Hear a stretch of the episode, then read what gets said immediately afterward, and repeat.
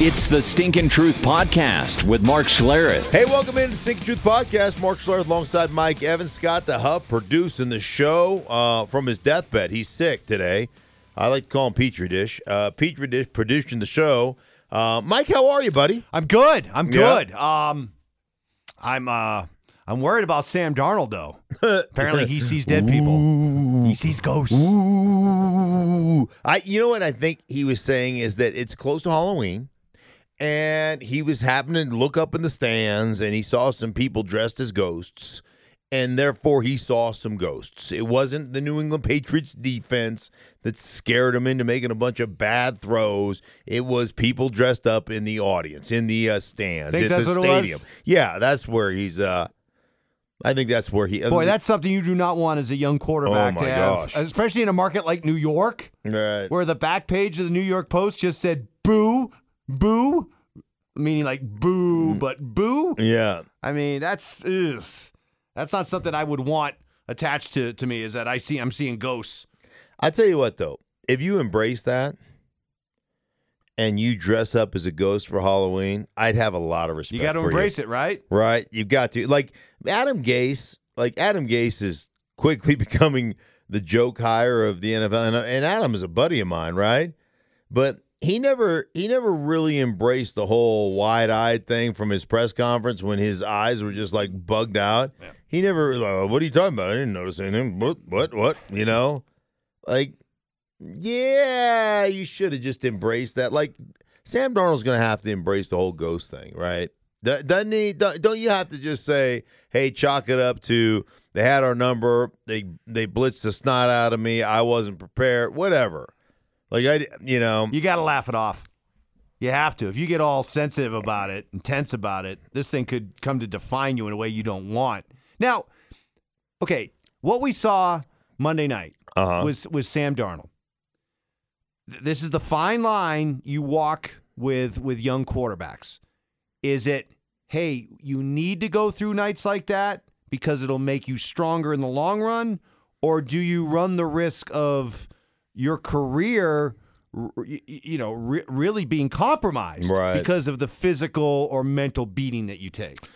Yeah, I think you. I think that's part of being a young player. You got to go through some of those nights. Um, but again, you got to be the right young player. And what I mean by that is you can't let that define you.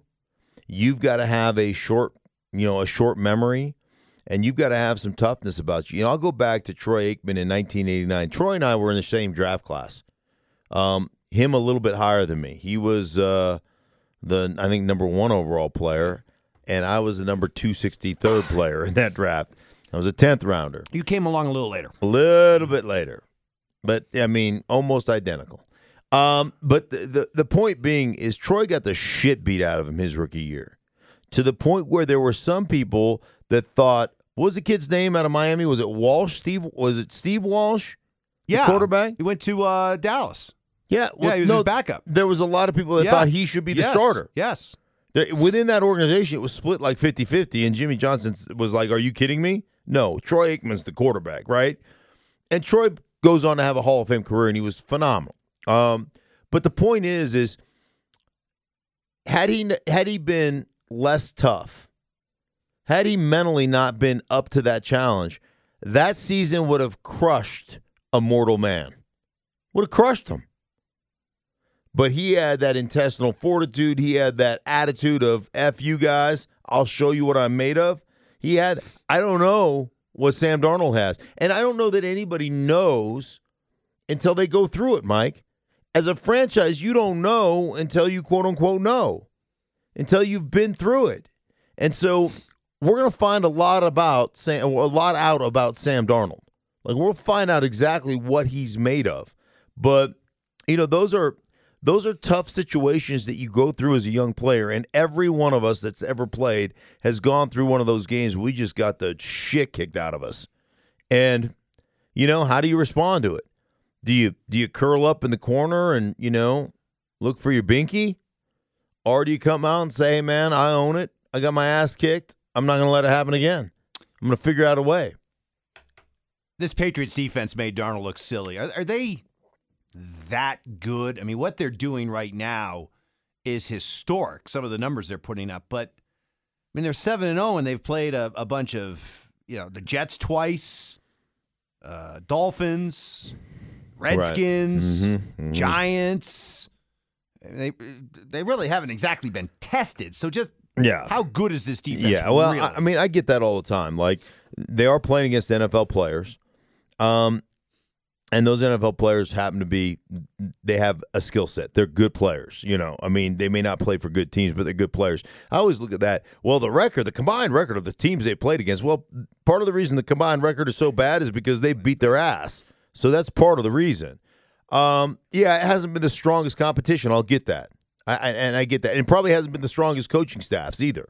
Washington's a mess. Miami's a mess. The Jets are a mess, right? Buffalo's actually pretty good. But, uh, you know, here's the deal, Mike. The New England Patriots beat you by the the fact that it's not about we've got more talent than you. It, it's about we're we execute better than you.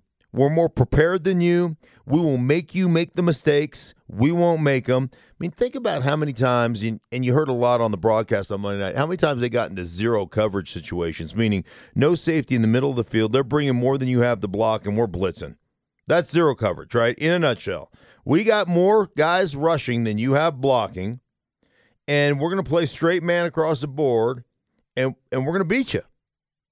And their ability to execute that situation, that kind of situational football, is what sets them apart week in, week out. To be able to do that and not make a mistake on the back end, um, and, and to be able to turn the ball over four times, you know, in interceptions and one time on a fumble, it just goes to show you how well they're coached and how well they play off one another. So, you know, one of the one of the plays was was really interesting. One of the plays um, was they're bringing seven. The Jets have six. They've got their back split out wide, and the cornerback is playing off coverage, basically reading through the running back to the quarterback and understanding, man, I I can make a play here. If they come out this way, I can make a play because why? Well, because my blitzer is going to get there before this running back closes the cushion on me, right? And and I tell you, uh, you know, um, they throw it to the underneath receiver, and he just picks it. I think it was McCourty that picked it and just said thank you. Um, but that's that's knowing like that's not just knowing your job. Like your job is I got this back one on one. That's your job. But understanding the situation, it, that's what sets them apart. Going, I know my job is to cover the the, the running back one on one. Now, if he isn't keying through number two, he's looking at the number two receiver in the slot to the quarterback. So he knows I've got number one. If all he does is go, I've got number one, you know what? He doesn't make that interception. But he's like, I'm keying number one. I've got number one. He's in my peripheral vision, but I'm keying through number two to see what route he's running to the quarterback because I know 1,000, 1,000, that ball's gone. He reads it, he sees it, whoop, jumps it, picked off. Because why? Because I understand the complexity and the totality of what we're doing defensively here. Not just my not just my responsibility. Like most teams, that that interception doesn't happen. It's an incomplete pass because that corner never comes off his receiver to jump that route because he doesn't understand the complexity of what they're doing, the totality of what they're doing. That's where New England is better than you. They're like Globo Gym. We're better than you, and we know it. But they, I guess, acknowledge that they weren't good enough at receiver. They go out, they get Mohamed Sanu. I don't know, a second round pick. I granted it'll be at the end of the second round, but still a second round pick for a guy who's what the third receiver on a, a bad Atlanta team. Uh, Listen, Mohamed Sanu is not a good football player. He is a great football player. I, I think of Mohamed Sanu as positionless. He's just a football player. That dude, you remember when, when New England had um, Cordarrelle Patterson a couple years ago? And there was a game, I remember a game where they lined him up a tailback and he had, I mean, I don't know how many yards rushing he had, but he was just carrying his tailback. I bet you he had close to 100 yards rushing. Like, Mohamed Sanu, do you know he's got a lifetime passer rating, a perfect passer rating? 158.3. Mohamed Sanu has a lifetime pass rating of one. How many passes has he thrown? He's I think he's thrown Effort music. Oh no, that's a No. different show. yeah, I think he's thrown 12 passes. I think he's thrown 11 touchdowns in 12 passes. And I'm talking about deep passes. like the the guy is a complete football player. Does the dirty work, catches the ball over the middle of the football field. I will tell you the other thing about him, Mike, that now they're ha- now they have in New England two alpha dogs at receiver that set the tone. Like you don't say that about receivers very often, but they've got Julian Edelman, who's a tone setter. You know, he's a shit talker out there. And they've got Mohamed Sanu, who's a tone setter. He tries to hurt. I mean, he try, literally tries to hurt people when he blocks them and stuff. He can motion in to the formation.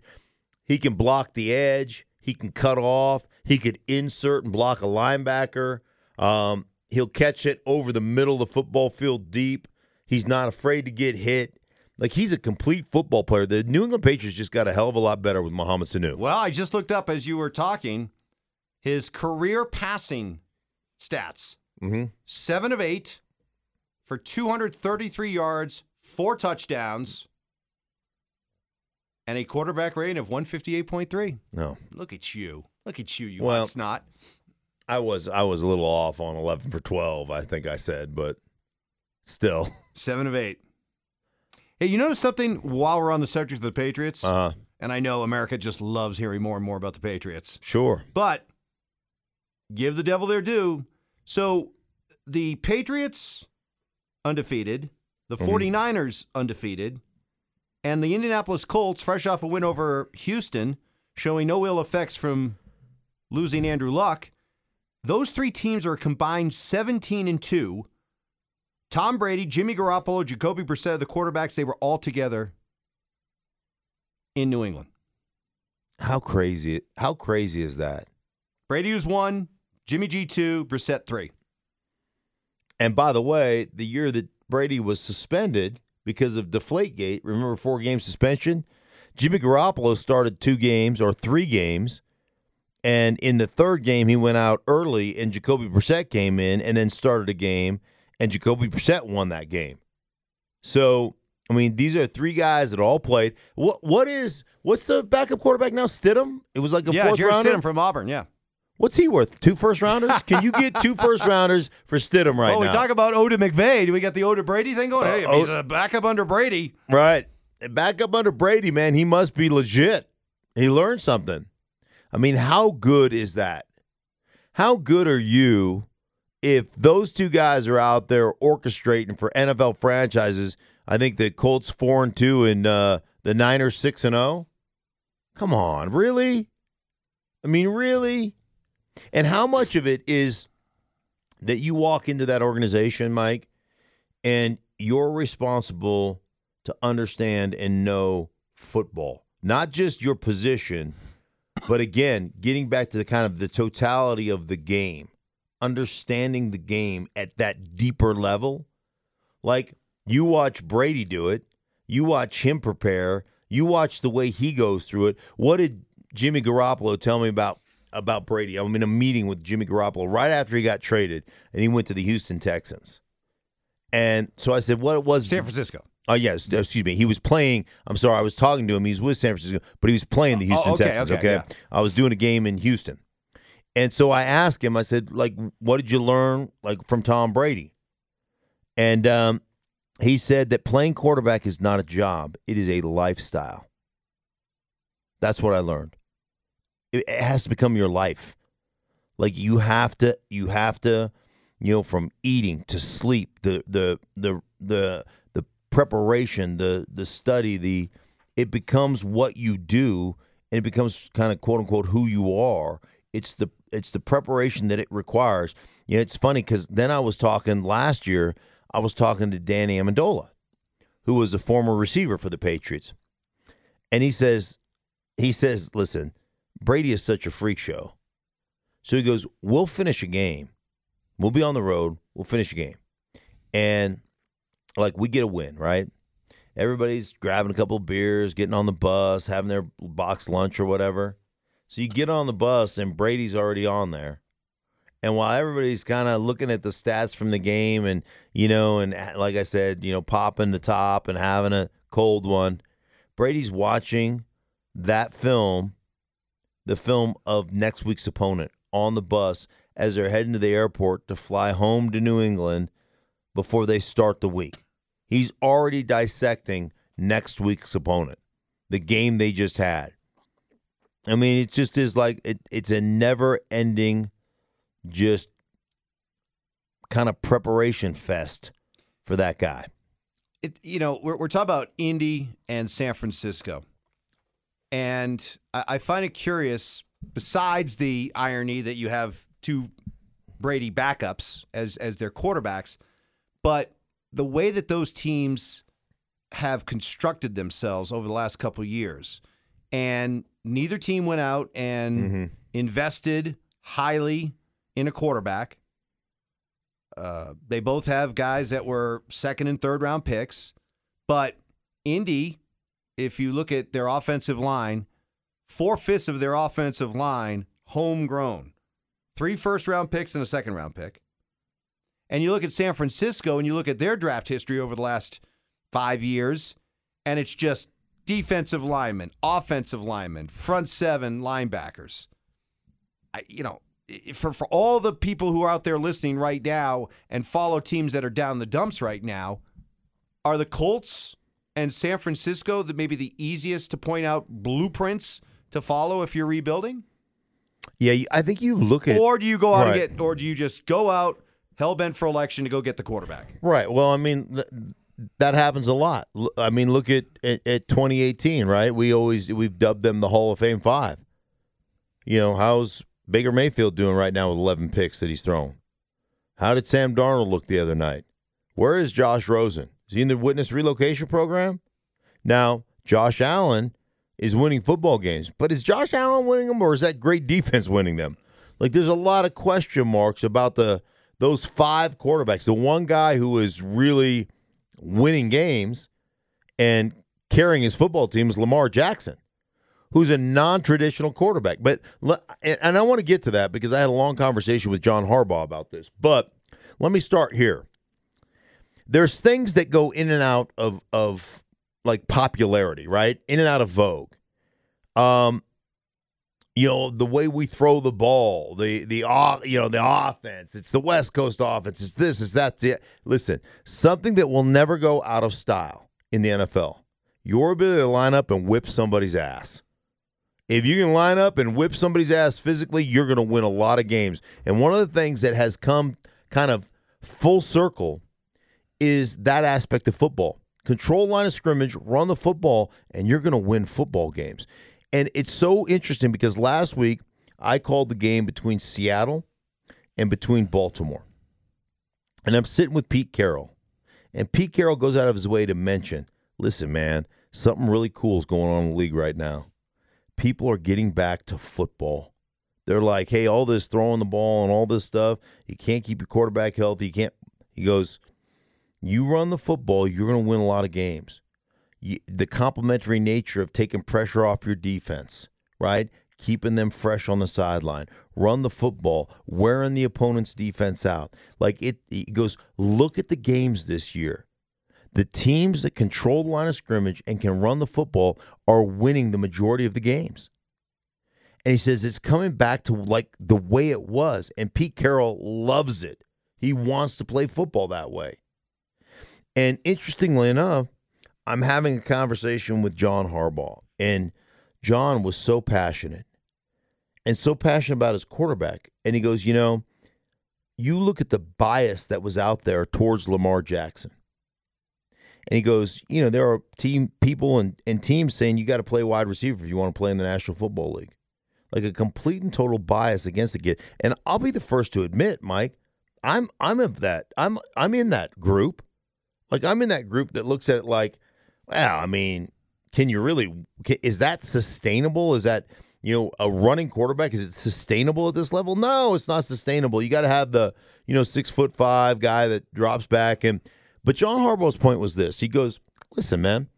He goes, one, the passing game, like there's not been a new route or route combination at, in in 15 years. There's nothing new. It's all the same. Everybody runs the same shit. And he said this. He goes, "You're going to get hurt if you play in this league. That's just a fact." And he goes, "Drop back quarterbacks, pocket quarterbacks are getting hurt. How many guys have been eh, are missing time right now with the Drew Brees out and and you know Andrew Luck can't stay healthy and this that and the other." And he said, "My guy, yeah, he's a running quarterback, and yeah, it's risky and it's scary, but he goes, he's learned how to get down, he's learned how to get out of bounds, because he takes about two shots a game. Do I like it? No, I don't. But it's no more than any other quarterback takes. It's a pocket quarterback. And he was right. Russell Wilson took more hard hits than Lamar Jackson that game. And it was interesting because he goes, We are creating a running game that is so new, unique, and it's so new that people have no idea how to defend it. And we don't have to become a new team every week. Every week, we're just building on the things that we do, and we're getting better and better, like angle blocks and down blocks and and double teams, and so that's all. That's what we do, and we're getting better and better at it. The other thing that's interesting, we didn't have this conversation, but this is just me interjecting. The way the league is constructed right now, you don't have the opportunity to defend it. You don't practice in pads. How the hell are you supposed to? You line up, and you've got a tailback and a tight end in the backfield. You motion receiver across the formation. Before he even gets to the offensive tackle, you snap the ball. He runs through the formation, becomes a lead blocker. The tight end from the opposite side becomes a lead blocker. And oh, by the way, the tailback that you fake to becomes a lead blocker. And now all of a sudden, instead of a you know, a defense that has a four on three matchup numbers count, You've got seven on four matchup. What are you going to do now? And our quarterback happens to be the most dynamic player in football. Pete Carroll told me point blank, he goes, Lamar Jackson is better and more dynamic than Michael Vick was at his prime. Hmm. That's where they are right now. And they're just like, screw it, man. We're turning the NFL on its head. And the thing is, is do you need the quarterback to have this 20 year window? We we everybody's looking at Brady and go or Brees and going, man, how are we going to get that right. you know two decade window? Your window to win is you know normally from normal teams is if you get this four or five year window anyhow. They're like, screw it, we're going to play. You, we hope he lasts for 10 years, and, and you know we hope that happens. But right now we're looking at it like we're we're turning the NFL on its ear, and we're giving them something completely different and and we're creating this with this quarterback who is, you know, in our mind, exceptional. It's just a different type of exceptional. And he's good enough throwing the football with what they do to win a lot of football games and to to chase a championship. I, I tell you what, it's just it like if nothing else, Mike, it made me open my eyes and go, wow, you know what? That is kind of revolutionary. That is interesting. They call it revolution. They call it Revolution Baltimore. We're changing. We're we're and we're opening it up for guys who it was never open up for. It's it's pretty it's pretty interesting. It'll be fascinating to watch. Now it, it is. It's the the sustainability of it. Not only for years, but just for a full season. Yeah. Because, you know, all it takes is one hit on a quarterback that wants to run Right. And it all ends. And, and well, it takes, it takes one hit on Nick Foles to break his collarbone, True. or Aaron Rodgers to break his collarbone, True. or yep. or one helmet to the thumb of Drew Brees. Like, and I mean, they look at it and, and you're like, all right, well, maybe right. maybe maybe it's not okay sustainability from that standpoint. How about this? At some point, you still have to be able to have a quarterback that can win from the pocket, and that's still a question mark with him. I yes, I will give. I'll give you that. So let's like let's see the, what happens as it goes along. Right. Teams right. see You're, these things that they're doing with the run game. Mm-hmm. Maybe take some stuff away and just dare and challenge Lamar Jackson to beat you from the pocket. Now, right. if he does that, Revolution Baltimore, I've bought in. Right. Till then, I'm going to remain a little skeptical. And I think one of the things you have to look at is you know, the way they throw the ball right now, when they throw it outside, they usually are, you know, throwing like quick slants on the outside. They're running crossing routes when they condense the formations and move the receivers and tight ends in close. It's it's more crossing routes, you know, and pick routes and those type of things. Um, so I'll I'll give you some of that. Not a lot of combination routes, not a lot of that stuff that goes on. Some, but not a lot. Um, and so we'll have to see. Like we'll have to see um, if you get into a scenario where the running game just flat isn't working, and they got nine guys in the box and they've got it figured out. You know, and we'll we'll see. But But the idea that we could be on the brink of, of the league being revolutionized and, and, and done so in a way that takes us into the next, you know, into the 2020s, I think that's fascinating to watch for sure. it was really it's it's been a really cool. It's just a, it's a cool thing to see kind of a coach that's that's got some onions and um, says, "I don't give a damn what the rest of you guys are doing. We're going to do things differently here." I think that part is really cool. That to me is really cool. So we'll see what happens. Got a great matchup. They got a bye week this week, and then next week, you know who they play? New England. the New England Patriots. We'll see. And I guarantee you this about John Harbaugh and the Baltimore Ravens. They they are not intimidated They by are not New afraid. You know what? Most coaches stare across the field at the hoodie hmm and they piss down their leg. That's right. The what the only coaches I have seen over the years that were not and are not afraid of Bill Belichick. Two, two that come to mind: uh, John Harbaugh and Mike Shanahan. Yeah. The only two. They're not intimidated. They're not running over to get an autograph before the game. Right, right. Like Adam Gase did yesterday. Hey, Bill. Hey, Mr. Belichick.